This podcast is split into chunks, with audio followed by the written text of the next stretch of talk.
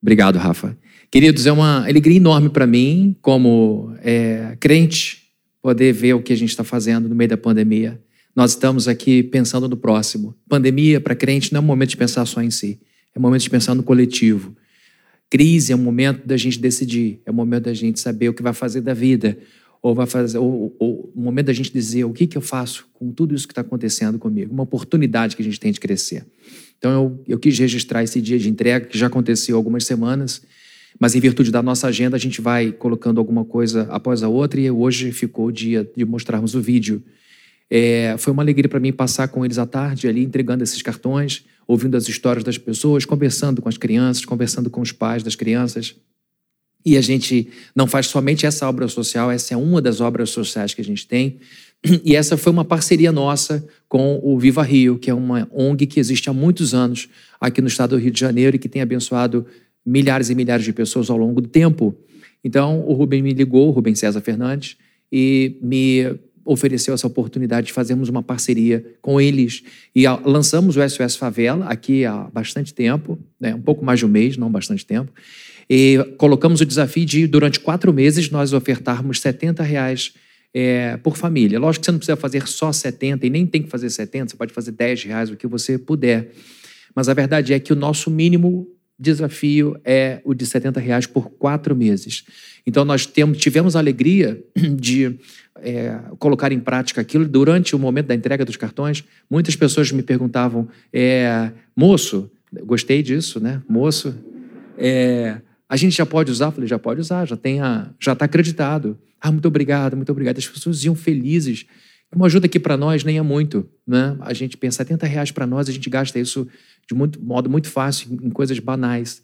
E assim como a nossa igreja, outras ajudas estão acontecendo. As famílias que têm filhos matriculados em escolas municipais, na escola municipal aqui de Niterói, todas essas crianças, suas famílias estão recebendo uma ajuda de 500 reais por mês. Nós estamos vendo outras igrejas, outras instituições religiosas de outras religiões fazendo muita entrega de cesta básica. Então, é a sociedade que está se movendo e a plena é uma parte expressiva dessa sociedade niteroense. Então, eu queria agradecer a todos vocês que entraram na campanha. Ainda dá tempo de você entrar nessa campanha. Vá lá em sosfavela.com.br, eu acho que é isso, né? SOS Favela, não tem como errar. Você pode fazer a sua doação, ela é muito bem-vinda. E na semana passada eu recebi um telefonema de uma outra pessoa, também ligada ao Viva Rio, mas dizendo que a Enel, a empresa de distribuição de energia, faria uma doação de cestas básicas significativa para a cidade de Niterói e pediram então para que nós indicássemos, ajudássemos a indicar uma comunidade da cidade, porque eles queriam abençoar. Não disseram, não disseram abençoar, mas a gente sabe que é isso que eles estão fazendo, uma comunidade. Então nós, nós dirigimos para três comunidades aqui, bem próximas a nós, e uma outra na região oceânica. Então, é bom que outras instituições, empresas estejam olhando para a gente, vendo que a gente pode também fazer uma mega diferença na vida das pessoas. A gratidão do coração deles só não é maior do que a do nosso coração, porque a Bíblia diz que há mais virtude em dar que receber.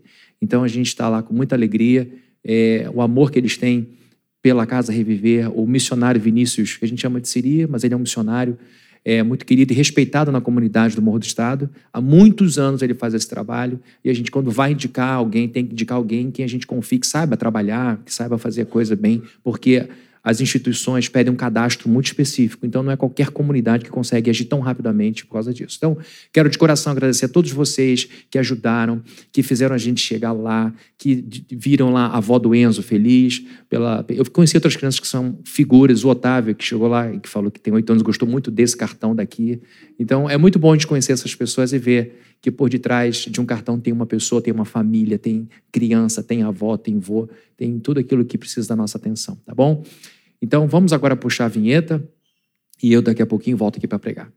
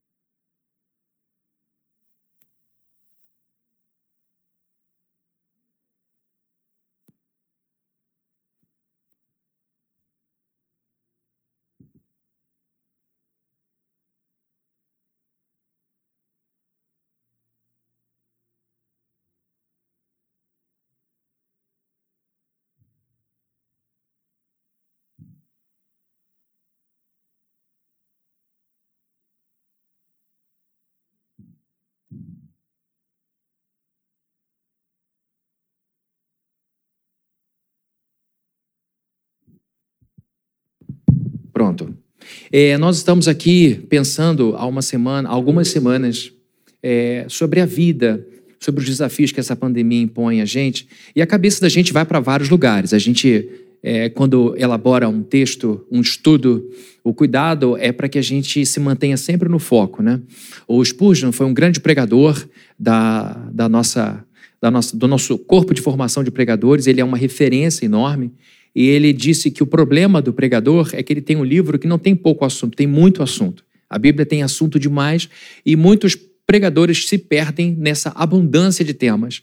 E a vida de José é, de fato, uma, uma, um, um solo fértil de exemplos sobre isso. E pensando na vida desse homem, pensando nas contribuições que ele deixou para mim e para você, eu fui levado a pensar em muitas abordagens que dizem respeito à vida humana, é, ciências, é, profissões, é, é, pessoas que abordam a vida do ser humano e que têm como objetivo vê-la florescendo, a vida humana florescendo. Então, queridos, pensando nisso, eu, eu, eu refleti um pouco sobre a medicina. A medicina vem há séculos lutando contra doenças. Seu foco principal de atuação tem sido, ao longo de todo esse tempo, a doença. Alguns anos atrás, a medicina vem tomando um rumo diferente, não colocando, não deixando de lado o foco do combate à doença, mas lutando na prevenção da doença, apontando para hábitos de vida que proporcionem o fortalecimento, o reforço é, de uma vida saudável. Então, nós vemos hoje uma medicina que tanto combate a doença quanto promove a saúde através de hábitos saudáveis, de uma vida em que a pessoa se alimente bem, que a pessoa cuide do seu peso, que a pessoa cuide de hábitos que vão fazendo com que ela viva melhor. Mas não é só a medicina que tem se procurado, é, tem que, se de, que tem se debruçado mais sobre o aspecto positivo do comportamento que leva a uma vida mais saudável. A psicologia também tem se movimentado dessa maneira. Desde o seu início até alguns anos atrás, a psicologia vem estudando as patologias da alma, os desvios, aquilo que faz a vida definhar. Mas de uns anos para cá, a psicologia positiva vem focado, vem focando não na doença, ela vem sim olhando para pessoas que floresceram emocionalmente e sustentaram esse florescimento por muitos anos. Então, a inspiração da psicologia positiva não é a doença, a patologia, mas sim a virtude, a força, porque a palavra virtude significa força, que mantém a alma florescendo. Então, a psicologia positiva, assim como a medicina, está agora olhando para as pessoas que, com seu exemplo, mostraram que sim, é possível ser feliz, é possível ter uma vida que floresce e o que então leva essas pessoas a esse padrão de vida, a esse estilo de vida, tem sido motivo de estudo desses é, psicólogos que vão acompanhando o comportamento da vida humana. E, queridos, não poderia deixar de falar da teologia. A teologia é talvez a ciência mais antiga da história humana. A primeira relação do ser humano com o divino é relatada logo no início da história em Gênesis. E os primeiros juízes, advogados, os primeiros legisladores foram homens da religião. Foram pessoas que disseram, a partir da ética religiosa, o que era certo e errado. Então, o direito é uma derivação do, da própria religião. O direito que temos hoje, esse direito romano, ele advém de uma, de uma história que começa com a ética religiosa, depois a ética filosófica, e então a gente vem para essa ética que é altamente técnica, que tem a ver com o estudo, o desenvolvimento da própria filosofia que desemboca na, no direito. Então, queridos, nós temos, evidentemente, na teologia, a história da humanidade. Nós temos dentro da teologia a história da vivência humana, porque a partir dessa busca pelo sagrado, a gente vai modelando a nossa sociedade. E existe um ramo da teologia que enfatiza demasiadamente, demasiadamente, o que a pessoa faz de errado. E aqui eu estou falando da teologia evangélica, da teologia protestante. Existem muitas teologias. Dentro da própria teologia evangélica existem várias vertentes, algumas vertentes. Então, dentro da teologia protestante e até mesmo calvinista, que é ainda mais afunilado, existe uma ênfase por parte de alguns pastores, pensadores, escritores, influenciadores, uma ênfase demasiada naquilo que a pessoa faz de errado. São livros inteiros falando sobre o erro humano. São sermões e sermões em que 90% do tempo é usado para falar sobre a, a força do pecado sobre a vida da pessoa. Há um ramo na teologia reformada e na teologia evangélica de modo geral que aborda com entusiasmo as falências do comportamento humano. Falam com muita alegria, entre aspas, com muita paixão sobre aquilo que é fraqueza humana.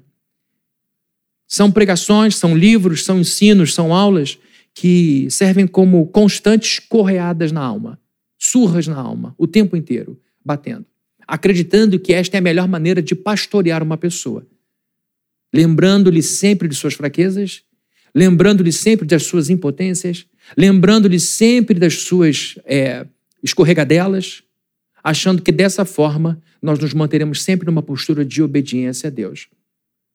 Isso tem gerado, ao longo desses anos todos, uma legião de cristãos julgadores e legalistas, porque normalmente, se você vê a vida a partir do seu erro o tempo inteiro, você vai julgar todo mundo pelos erros delas.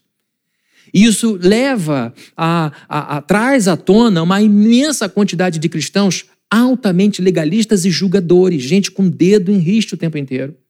Uma legião enorme de cristãos masoquistas que então encontram prazer em se autoflagelarem flagelarem com a Bíblia.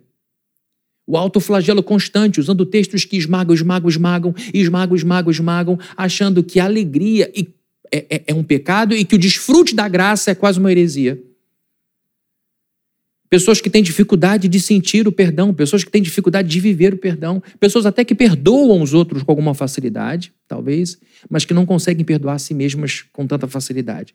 E, e, essa ênfase no pecado, essa ênfase na tristeza, essa ênfase na patologia, essa ênfase no desvio tem gerado cristãos infelizes, mal-humorados, cristãos tristes, ressentidos, porque nunca se veem livres disso. Um exemplo clássico disso é Martinho Lutero. Quem conhece a história desse grande reformador alemão do século XVI sabe que ele vivia infernizado pela culpa, pela lei. Ele se sentia constantemente esmagado. E há uma fase da vida dele em que ele já, deixando de lado a carreira de direito, como, como ele se preparava para ser um advogado de sua época, já no seminário, porque ele se converteu por causa de uma tempestade, ele estava indo num, de um lugar para outro, num campo aberto, trovões, raios.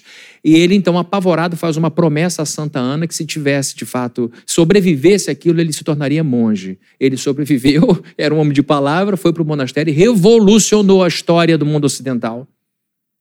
Como advogado, ele nunca, nunca chegaria até nós.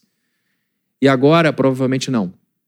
Lutero vai para o seminário e leva com ele a doutrina da, da culpa, do pecado, de tal maneira, tão profundamente, que ele vai ao seu abade, ao principal do seu mosteiro, e perturba a vida do seu superior religioso com confissões intermináveis. Porque para a religião católica, a confissão é parte do processo de perdão. E a confissão que de fato precisa ser feita é auricular o fiel precisa confessar ao padre, o padre precisa ouvir os seus pecados e o padre, em nome de Deus, dá a sentença por aqueles erros e depois o padre absolve. Falando isso com todo respeito e carinho pelos nossos queridos amigos católicos, mas a, o perdão pelos pecados não é uma coisa que se dá diretamente do crente com Deus, é uma coisa que passa pela mediação do sacerdote. Então, queridos, Lutero precisava ir para que pudesse ter comunhão, comer a Eucaristia, para que pudesse ter sua consciência e confessava seus pecados, para que não sobrasse nenhum, para que ele então pudesse comer a hóstia livre de, com consciência livre de erro. Só que ele, no meio do caminho, terminava e o padre dizia: faz isso, isso, isso, ora dessa forma e você vai estar absolvido. Ele ia embora. No meio do caminho, ele lembrava: eu esqueci disso, e esqueci daquilo. Eu não sei se foi sincero, eu não sei se foi verdadeiro. Até que o abade dele falou o seguinte: olha só, Lutero, só volte aqui depois que você tiver matado o seu pai e a sua mãe porque eu não suporto mais. Era um escrúpulo exacerbado. Adoeceu a alma dele. Até que ele entendeu que a justificação dele diante de Deus não se daria pela confissão dele, se daria pela graça de Jesus na vida dele. Não pelas obras, pelo nível de arrependimento, pela profundidade do arrependimento dele. Então, queridos, essa ênfase na culpa, essa ênfase no pecado, esses sermões em que 90% do tempo a gente passa apanhando, e isso em 90% do tempo do ano, uma coisa é você ouvir um sermão que põe as coisas no trilho. De vez em quando acontece aqui na plena. Mas é de vez em quando. Outra coisa é você passar o ano inteiro levando correada, levando correada, achando que aquilo é normal. Achando que aquilo é normal. E esses cristãos, então, acabam o quê? Definhando. Definhando, porque se tornam legalistas, julgadores, masoquistas, infelizes, mal-humorados, tristes, magoados, afogados em culpa. Tudo que a Bíblia diz para a gente não ser, porque Jesus morreu para que nós tivéssemos vida abundante. Vida em abundância. Não vida em definhamento. Agora deixa eu fazer uma observação que já tem gente dizendo: ih, Fabrini se perdeu não acredita mais em pecado, não acredita mais no jogo. Deixa eu. Você que já foi longe demais, me ouve aí com carinho. Como cristão e como teólogo, eu acredito que todos nós somos pecadores.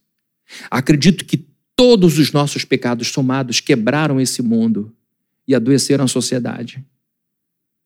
A culpa do problema que a gente vem não é do político, não é da polícia, não é do pastor, é nossa, como sociedade. É o nosso pecado que quebrou esse mundo, foi o nosso pecado que destruiu esse mundo. Creio que Deus é absolutamente puro e não tem nenhuma obrigação conosco, Ele é o reto e supremo juiz, vai julgar vivos e mortos e que eu preciso me arrepender dos meus pecados e mudar minha vida. Creio nisso. Mas também, como cristão e teólogo, acredito que a culpa tem funções básicas. A culpa tem funções básicas. Primeira, me avisar que eu fiz algo errado. Primeira função da culpa, pá, toca um alarme na cabeça, um alarme na cabeça. Você fez alguma coisa errada, você pisou fora do caminho. A culpa acende, é um alarme. Na minha cabeça é assim. Segunda função da culpa, fazer com que eu pare de fazer o que é errado. Fez errado. Eu continuo tan, tan, tan, você continua com o pé do lado de fora. Terceira função da culpa, me fazer voltar para o caminho onde eu faço o que é certo. E só. Só a culpa é um recurso que Deus nos deu para nos reconduzir ao caminho dele. E só não tem cabimento a gente já no caminho dele ficar sentindo isso. A culpa serve para avisar que eu fiz algo errado, serve para avisar que talvez eu esteja ainda fazendo algo errado, eu preciso parar, e serve para dizer volta para o caminho. Então eu volto para o caminho arrependido. Só isso. É importante que a culpa tenha funções limitadas, me avisar que eu estou errado, me avisar que eu permaneço no erro, me fazer voltar para o caminho, e que ela tenha um prazo de validade. Porque há muitos anos atrás eu me lembro de fazer aconselhamento com uma mulher de seus 50, quase 60 anos. Isso deve ter uns 15 anos. Chorava copiosamente por causa de um pecado que ela tinha cometido quando tinha 19. A culpa precisa ter uma data de validade, ela tem uma função sobre a nossa vida. E a culpa precisa disso, de data de validade e de função limitada, porque ela provoca tristeza e vergonha. É o que a culpa faz. Ela constrange. E sem as devidas rédeas, a culpa nos leva a mergulhar em vergonha, tristeza, desânimo, alienação, autossabotagem. E se a gente não entender a função da culpa, ou as funções da culpa e o limite que ela deve ter, a gente entra aí, já estou dentro dos sermões, a gente entra naquele estado emocional que nos leva a um comportamento extremamente prejudicial na vida. Se a gente não puser um limite, isso eu estou falando, por que o Fabiano está falando tudo isso? Porque eu estou falando que a, a, a medicina já entendeu, não é só cuidar de doença, é cuidar da saúde, é reforçá-la. E os médicos ficam felizes quando pegam exames da pessoa e dizem: você está ótima, você está bem, continua assim. Você veio aqui só para bater papo comigo. Não vai ter que tomar remédio nenhum. Não vai ter que fazer tratamento nenhum. Parabéns pela sua saúde. Continue assim. A mesma coisa o psicólogo, ótimo. Continue fazendo isso, isso te faz muito bem. Continue cuidando do seu jardim, continue cuidando da sua família, continue cuidando de você, continue tendo essa satisfação, porque a gente vai aqui só falar sobre coisas boas. Vamos reforçar essas coisas que trazem saúde emocional para você. Mas existem crentes que gostam de ficar na doença. Crentes que gostam de olhar para o pior. Crentes que acham que Deus é só juízo, esquecem que Ele é amor, misericórdia e graça. E vida transformada. Vocês imaginem se Paulo fosse dar, se, se Paulo não tivesse dado prazo de validade para sua culpa. Ele mandou matar, permitiu a morte de Estevão. Estevão era um grande pregador, um homem cheio do Espírito Santo. E a Bíblia diz que as pessoas o apedrejaram com a autorização de Saulo, que era Paulo. Ele disse: Eu sou um homem miserável. Eu sou o maior dos pecadores porque eu persegui a igreja de Cristo, mas bola para frente, esquecendo-me das coisas que ficam para trás, prossigo para o alvo, para o prêmio da soberana vocação que está em Cristo Jesus. Eu deixo para trás o meu passado vergonhoso, porque foi lavado pelo sangue do Cordeiro, e vou embora. O que nós estamos fazendo aqui, ao analisarmos a história de José, é o que a gente poderia chamar de teologia positiva. É o de ver o que a Bíblia tem de bom, que nos faz voar, que nos faz subir, que nos faz crescer. Mas existem crentes que estão tão viciados em olhar o seu erro que se sentem pecando quando se veem projetados lá na frente felizes, porque acham que não merecem o que Jesus deu, vida abundante. Isso não é para mim. Esse é o perigo da gente mergulhar na culpa. É a gente permanecer num estado emocional de tristeza, desânimo, vergonha, alienação, autossabotagem por pecados que já foram perdoados, pecados que você nem comete mais. É ficar mergulhado num passado triste em que você não consegue se libertar, vivendo então com comportamentos que dizem: você não merece florescer. É disso que eu estou falando, de florescimento. Quem aqui pode levantar a mão com orgulho as duas? Quem aqui quer, em nome de Jesus, Espero terminar, tá? Para não levantar errado. Quem quer, aqui ou em casa, pode levantar da cadeira, do sofá. Quem quer, em nome de Jesus, definhar? Ninguém. Já aconteceu de eu falar, a pessoa muito ligada, levantar a mão, perceber que não era para levantar e fazer assim. Já vi, fingi que não vi. Estava lá no meu canto aqui esquerdo. É com você que eu estou falando. Espera eu terminar a frase. Toda a história de José é história de florescimento. Toda a história de José é história de superação. É uma história incrível que mostra para mim, que mostra para você que Deus está interessado em nos transformar em Josés, por assim dizer. E José era um tipo de Cristo. O florescimento mais incrível que essa história já viu foi Jesus Cristo. A pandemia tem feito muita gente definhar. A pandemia tem feito muita gente se separar. A pandemia tem sido um estrangulamento na garganta de muita gente. E a pandemia instalou uma crise poderosa, longa. Quem, em março do ano passado, diria que estaremos aqui com todos esses cuidados, sem poder abraçar as pessoas, sem poder fazer o que a gente fazia com total liberdade. A pandemia se instalou e nos levou a uma crise. E crise significa decisão, momento de decisão difícil. Nós estamos diante de uma crise e precisamos tomar a decisão. Vamos definhar ou vamos florescer? José tem sido nosso grande companheiro nessa série, nosso arquétipo Arquétipo é algo ou alguém que pode ser modelado, repetido, reproduzido. A gente vê que ele floresceu mesmo tendo sido tão maltratado pela vida. E o florescimento desse homem, o sucesso desse homem, o êxito desse homem não foi um acidente. Como definhar também não é acidental, tá bom? Uma pessoa que definha, não definha acidentalmente. acidente aéreo não acontece por causa de um erro quem aqui é da área de aviação sabe, acontece por uma sequência de problemas. Uma sequência de problemas. Tudo em aviação é duplicado, tem dois de tudo, porque se quebra um, tem outro. Então, a vida não quebra de uma hora para outra, ela vai quebrando numa sucessão de problemas. A vida de José deu certo por causa de uma sucessão de atitudes que levaram este sujeito a esse clímax, a esse lugar em que ele se torna um grande modelo a ser seguido. A gente viu que ele floresceu porque ele se manteve positivamente ativo. Foi o primeiro é, papo sobre florescimento. Ele floresceu porque se manteve positivamente ativo. Ele floresceu também, esse foi o segundo assunto nosso de florescimento, porque soube administrar seus estados emocionais. É aqui que muita gente perde a batalha, é aqui que muita gente tomba, porque sai de casa. Na sexta-feira, no domingo, diz amanhã vai ser tudo diferente. Amanhã, e ela olha no espelho, canta o hino nacional, seja lá o que for que você vai cantar, canta isso, aquilo, outro, e sai. Na segunda-feira ela acorda Aí diz: ah, acordei com uma dor nas costas, acordei mal, eu não sou nada. Aí desiste. Aí na segunda-feira à tarde, não, nada disso. Eu vou tomar esse café expresso aqui, vou sair, toma o café, vai na calçada. Nossa, quanto barulho, quanto problema, quanta confusão. E a vida fica sendo completamente governada por estados emocionais. José foi um homem que viveu fortes emoções, mas teve domínio sobre os seus estados emocionais. Não virou robô, como a gente viu. E eu não vou pregar de novo sobre isso, porque eu não sou mal.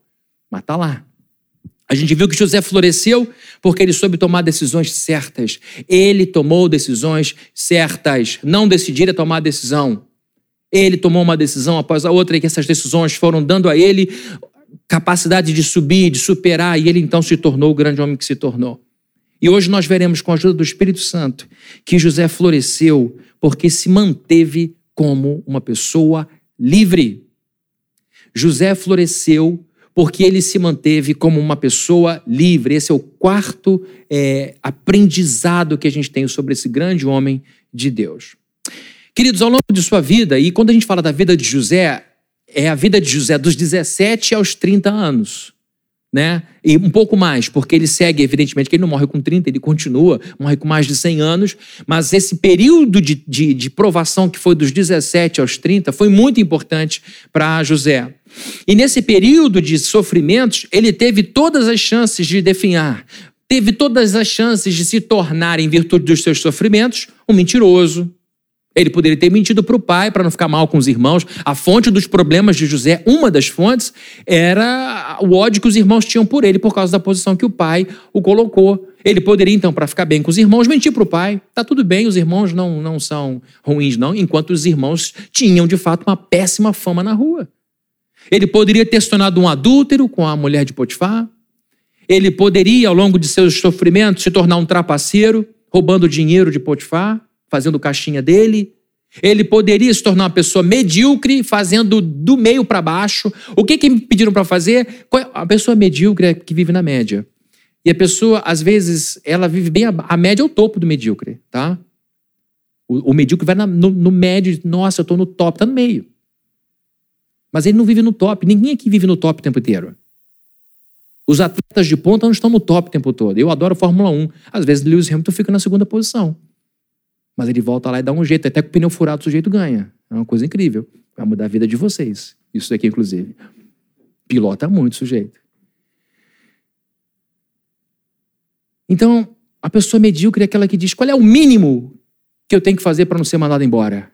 Qual é o mínimo de atenção que eu dou para um filho para ele não se perder nas drogas? Qual é o mínimo que eu dou para minha esposa para não me trair? Qual é o mínimo que eu dou para a igreja para não ficar sendo como avarento? Qual é o mínimo? Esse é o medíocre. E de vez em quando ele atinge o máximo dele, que é a média. Então ele tinha tudo para ser medíocre. Mas ele foi excelente. Em todos os seus sofrimentos, ele tinha tudo para ser ingrato. Tudo para ser um reclamão, um resmungão. Tudo isso estava ofertado e era o caminho mais fácil, porque é muito mais fácil ficar preso aqui do que se superar. Entretanto, a gente vê, a gente acompanha a história desse homem, vê que ele se tornou uma pessoa livre. E eu vou dizer livre do quê? Mas antes disso, eu quero ver com você o que foi que ele fez para que ele se mantivesse no meio de toda aquela prisão que ele esteve dos 17 aos 30, mesmo ali preso, como ele se manteve livre. Outro homem que preso se manteve livre foi Paulo. Quando escreve os Filipenses, ele estava preso e diz: Eu prossigo para o alvo. Que alvo? O sujeito está preso, ele prossegue para onde? Chegou até nós. Continuou escrevendo, pastoreando, falando com as pessoas.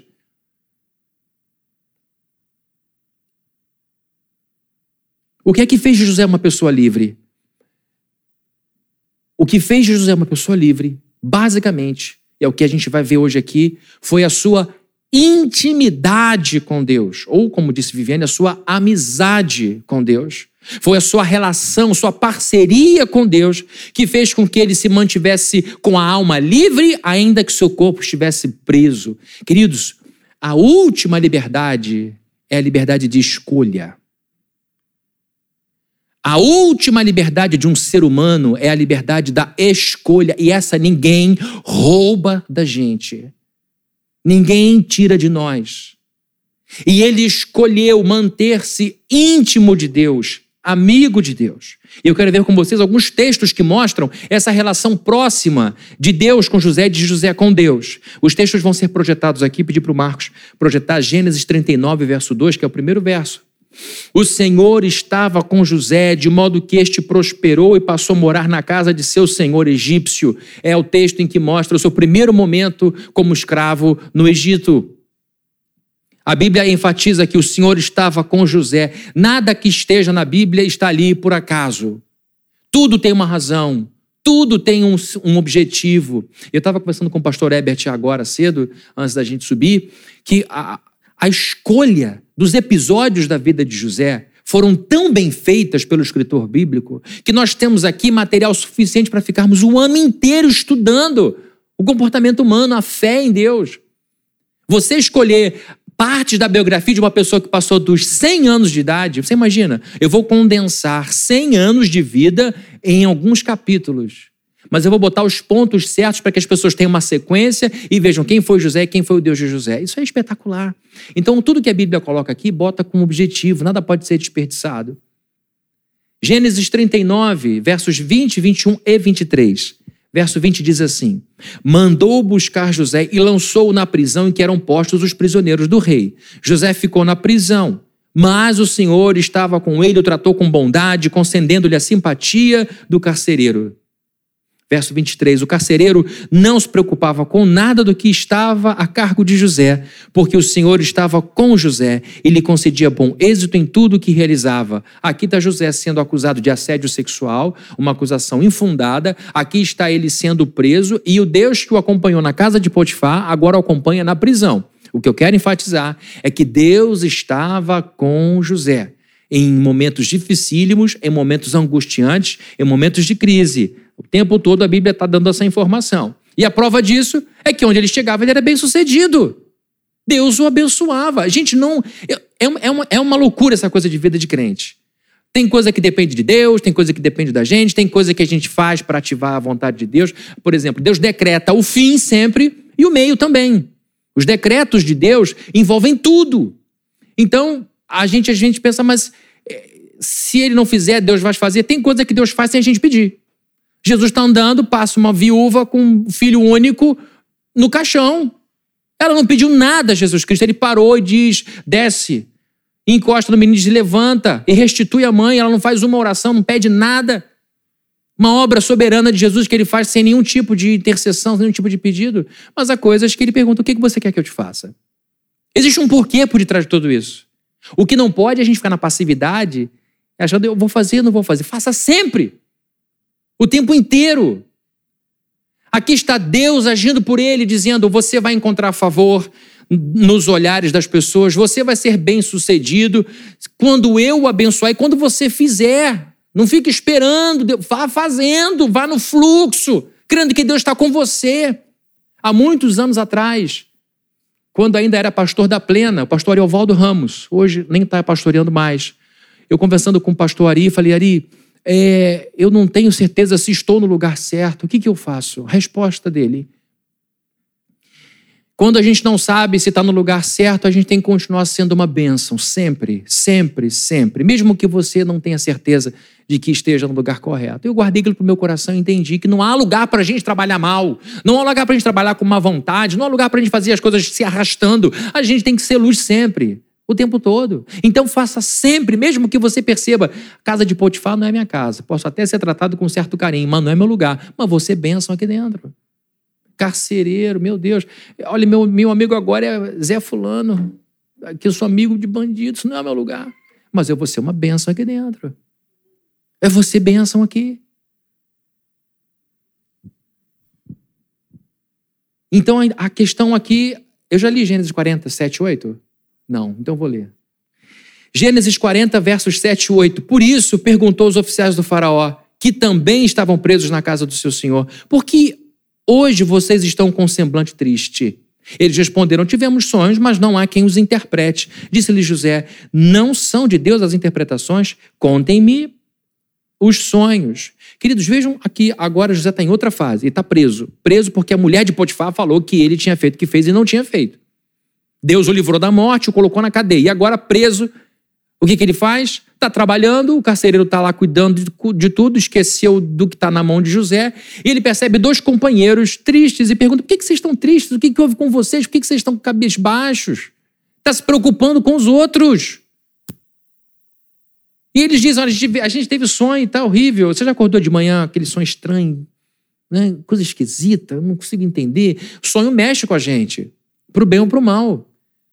E ele percebe o mal-estar, conversa e diz: Olha, conta para mim, Deus sabe como interpretar esses mistérios. E ele ajuda. Ele se preocupa com os outros, ajuda os outros porque crê em Deus. Eu estou dizendo aqui que ele floresceu, ele prosperou porque manteve-se íntimo de Deus, amigo de Deus, ao lado de Deus. Indo na carona aqui do Simples ontem, falando sobre amizade, uma palavra muito boa do pastor Ebert, quem não viu pode assistir também. Gênesis 41, versos 15 e 16, o faraó disse a José, tive um sonho que ninguém consegue interpretar, mas ouvi falar que você, ao ouvir um sonho, é capaz de interpretá-lo. Não, eh, respondeu-lhe José, isso não depende de mim, mas Deus dará a Faraó uma resposta favorável.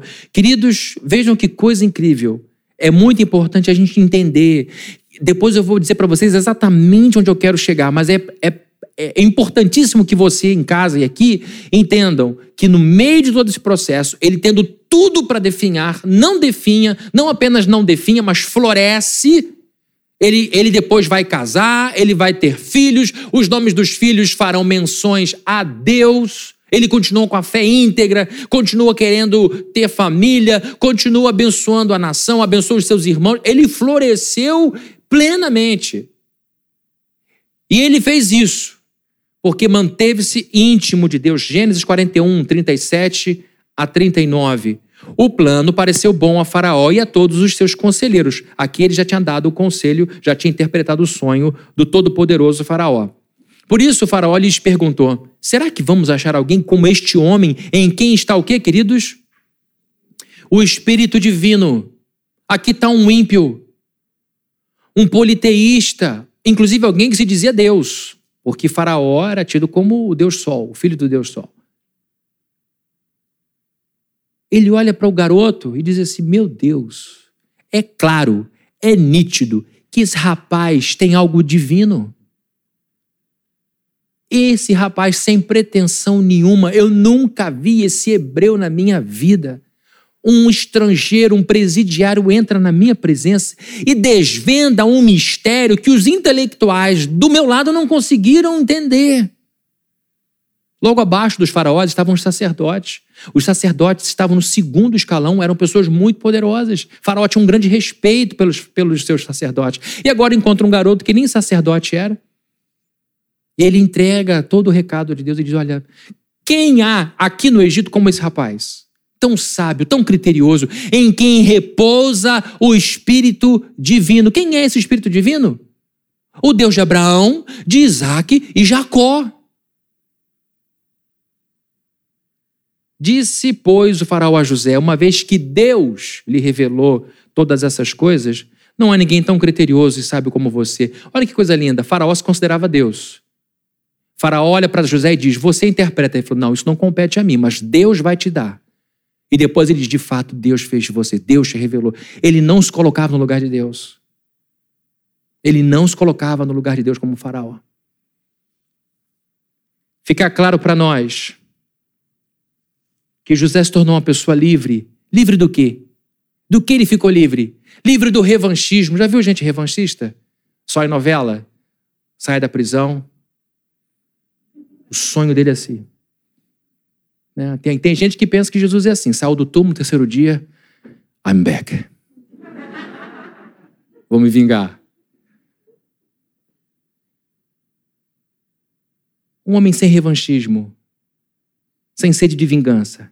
Se tornou um homem livre da mágoa, do cinismo, se tornou um homem livre do ódio, da maldade, da incredulidade, que é uma das primeiras pessoas que a gente mata na nossa crise é Deus.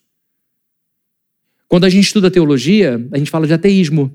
E existe basicamente, dentro da teologia, o ateísmo teórico, que é o intelectual que diz: Eu não creio que Deus exista, por isso, por isso, por isso, só acredito na materialidade, naquilo que pode ser explicado na ciência. E existe o ateu é, prático, que é o sujeito que vive como se Deus não existisse. Mas eu, sendo pastor, descobri que existe o ateu emocional, que é o sujeito que apagou Deus porque ficou com raiva dele. Onde é que senhor estava quando eu apanhava do meu padrasto? Onde é que o senhor estava quando meu marido descia a mão em mim e ia para a igreja cultuar a Deus? Onde é que o senhor estava? E a pessoa apaga Deus da história dela. Não aconteceu isso com José. José andou com Deus o tempo todo. Não tem aqui lamento, pode ser que ele tenha tido momentos de lamento, o que seria absolutamente normal. Não tem relato aqui de perplexidade, não tem aqui, inclusive, alguém entregue ao, ao fatalismo, dizendo é assim, não tem como mudar, porque ele aproveita cada chance para sair do buraco. Ele percebeu: se eu for um bom escravo na casa de Potifar, eu vou ter um pouco de regalia. Se eu for confiável aqui na carceragem, eu vou ter um pouco mais de regalia. Faraó abriu a porta, então eu vou entrar nessa porta. É alguém que queria prosperar, alguém que queria crescer, não é alguém entregue às fatalidades. A sua intimidade com Deus, a sua amizade com Deus fez com que ele ficasse livre da incredulidade, da amargura e do vitimismo, que é uma praga. Uma praga. Quando você diz que é do jeito que é por causa das coisas que fizeram contra você. Eu falei na semana passada que vítimas descrevem suas vidas a partir dos eventos que lhe aconteceram, a partir dos sofrimentos que sofreu. Oh, aconteceu isso comigo, meu pai foi assim, minha mãe foi assim, a empresa foi assim, Fernando Collor de Mello tirou meu dinheiro, flá, flá, flá, flá, flu, flu, flu, flu, flá, flu, e, e no final eu sou essa pessoa aqui triste, amargurada que você conhece. Já os protagonistas, não. Contam os eventos. Collor não foi mole, tomei uma banda. Foi difícil. Mas eu naquele dia decidi, nunca mais. Ó, oh, foi difícil quando minha esposa me largou, mas eu disse, nunca mais. Foi difícil quando eu enterrei fulano, mas eu disse, nunca mais. Foi difícil quando eu disse, chega dessa dependência doentia. Nunca mais. As pessoas apontam não para os eventos, mas para as decisões que elas tomaram. Então o vitimismo é uma praga que te deixa parado. E vitimismo muitas vezes é preguiça mesmo, porque você sabe que vai dar trabalho sair dali. A vítima não quer ter o trabalho de sair, mas vai ter que ter o trabalho de administrar a mediocridade.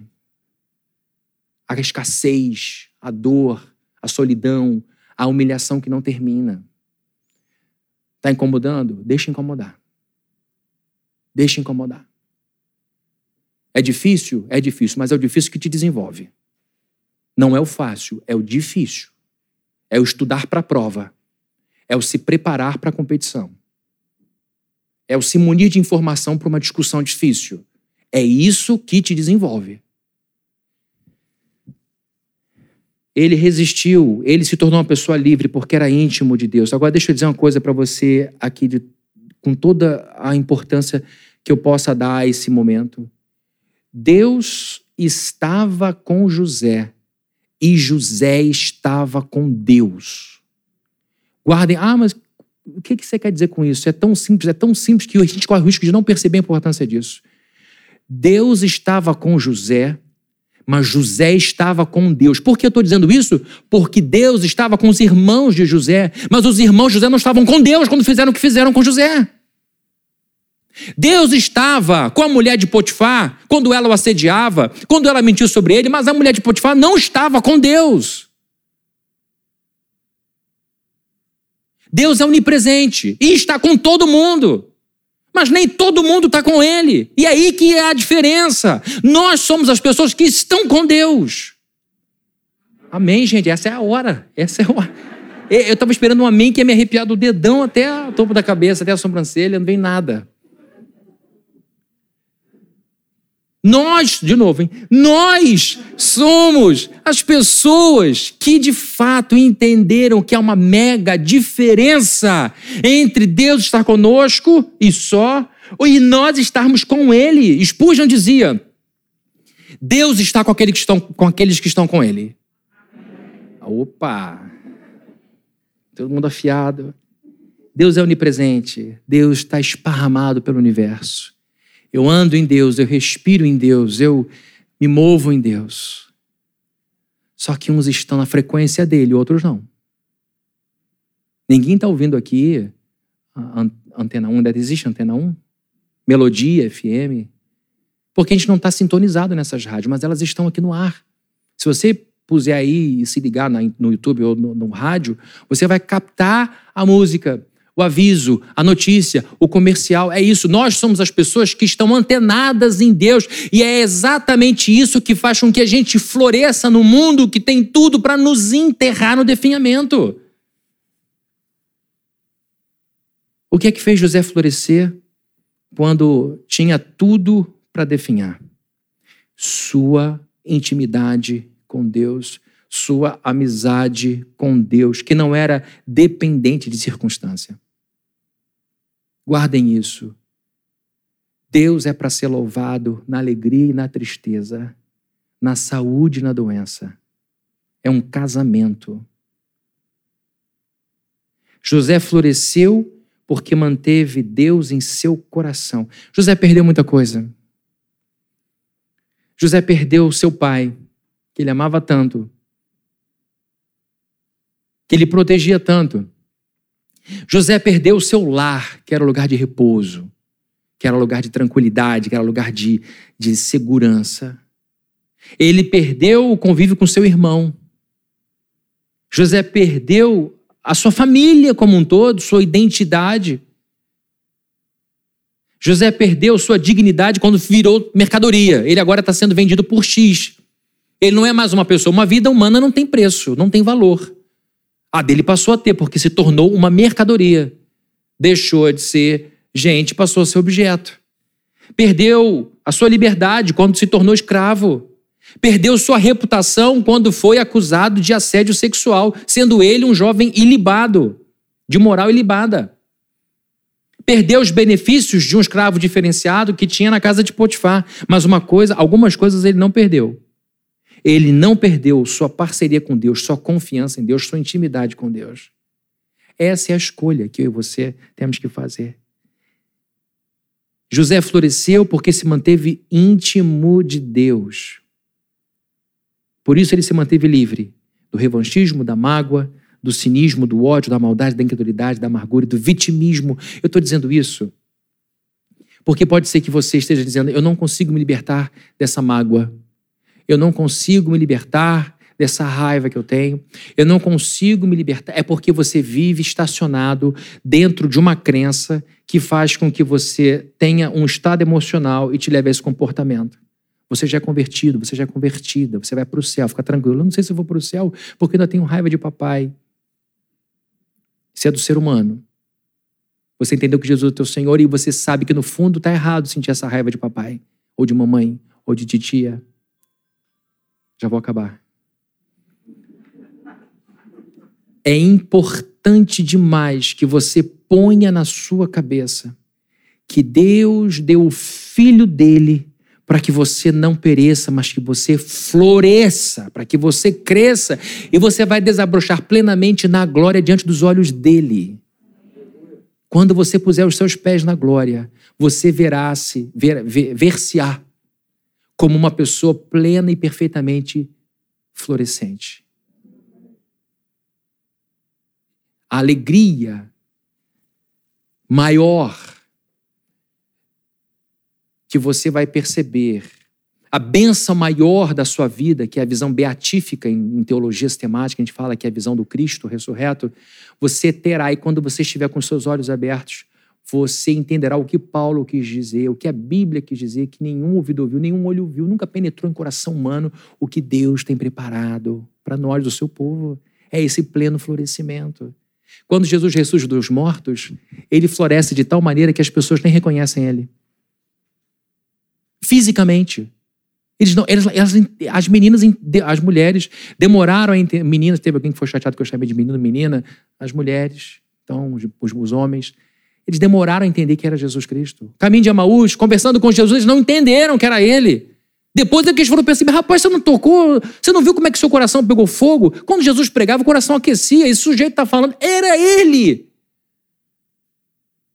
É isso, queridos, que eu quero trazer à tona nessa série de sermões sobre José. O florescimento faz com que a gente se torne irreconhecível diante dos outros, porque vão dizer: como você deu certo? Como você conseguiu chegar aqui? O que você fez para brilhar tanto? E vocês vão dizer: foi ele e fui eu. Fomos nós. Foi ele em mim e eu nele. Ele estava em mim e eu estava nele. Estar em Cristo no grego é estar mergulhado dentro dele. Quando Paulo diz que quando estamos em Cristo somos novas criaturas, não é estar do lado, é estar dentro. Isso é ter Deus dentro. Isso é estar dentro de Deus. E não tem como a gente estar dentro de Deus e não florescer, não tem como. Não tem como. A pandemia impõe o seu peso sobre cada um de nós. E cabe a nós escolhermos se iremos definhar ou se iremos florescer. José floresceu porque, apesar de tudo, se manteve íntimo de Deus. O que, que a pandemia tirou de você? Dinheiro. Tirou de você empresa. Pior, quem a pandemia tirou de você? É duro. Algumas pessoas se foram algo irreparável. A pandemia impõe o seu peso sobre nós. E ela arranca coisas de nós. Mas uma coisa ela não pode tirar de você. Apenas você pode tirar de sua própria vida, é isso que eu vou dizer. Apenas você pode tirar Deus da sua vida. Ninguém pode tirar de você Deus. Os mártires cristãos são prova disso. Se você negar o seu Cristo, você vai ter sua vida poupada. Não negue, morreram. Porque ninguém pode roubar o Cristo do nosso coração. Não é o que Paulo falou? Nem altura, nem profundidade, nem coisas do presente, nem do porvir, nem qualquer outra criatura poderá nos separar do amor de Deus que está ancorado, parafusado, cimentado em Cristo Jesus. A pior maldade que você pode fazer por você é se separar de Deus. É colocar a culpa nele. É achar que ele não gosta de você. É você fazer a leitura errada do momento dizendo: Isso tudo está acontecendo comigo é porque ele não me ama. Não. É porque ele está preparando uma grande mulher. É porque ele está preparando um grande homem para que lá de cima comande uma nova fase de vida. Amém? Vamos orar? Deus amado, em nome de Jesus, nós nos curvamos aqui em oração, crendo que o Senhor desperta em nós nossa força, nossa potência, para que sejamos pessoas que florescem, para que sejamos pessoas que prosperam, pessoas que avançam como seres humanos. Em nome de Jesus Cristo, nosso Salvador, nos curvamos aqui pedindo a Ti em nome do Senhor Jesus, para que nos mantenha íntimos do Senhor. Nós sabemos que o Senhor está conosco e queremos dizer-te: também estamos contigo, Deus, também estamos contigo. Estamos no seu caminho, estamos na sua vontade, haja o que houver, nunca vou questionar o seu amor por mim. Eu te peço, amado Deus, em nome de Jesus, por todos aqueles e aquelas que estão nesse momento me ouvindo e que estão magoados, que estão tristes, ressentidos, que estão há muito tempo sem olhar a Bíblia, há muito tempo sem colocar o joelho no chão, que isso acabe agora em nome de Jesus. Que essa pessoa se dobre diante do Senhor e diga: Que saudade eu estava sentindo de ti, era só mágoa. E que os olhos dessa pessoa se abram e que elas vejam Deus de José que permite um sofrimento por um tempo, mas para que esse sofrimento a transforme num grande homem, numa grande mulher, que há de se mostrar para a glória de Deus, para a glória de Deus, como vaso de honra, como carvalho de justiça. Em nome de Jesus, exalta, Senhor Deus, exalta o teu nome em nossa vida e leva-nos ao florescimento, para que em nome de Jesus, cheios de frutos, nós possamos apontar para o céu e dizer: o nosso Deus é o Deus de Abraão, Isaac, Jacó e José. É o Deus que nos acompanha em todos os momentos da nossa vida. E que a graça de nosso Senhor Jesus Cristo, o amor de Deus, o nosso Pai, e a comunhão e consolação do Espírito Santo estejam com todos aqui presentes, com todas aqui que estão nos assistindo também. Em nome de Jesus, amém.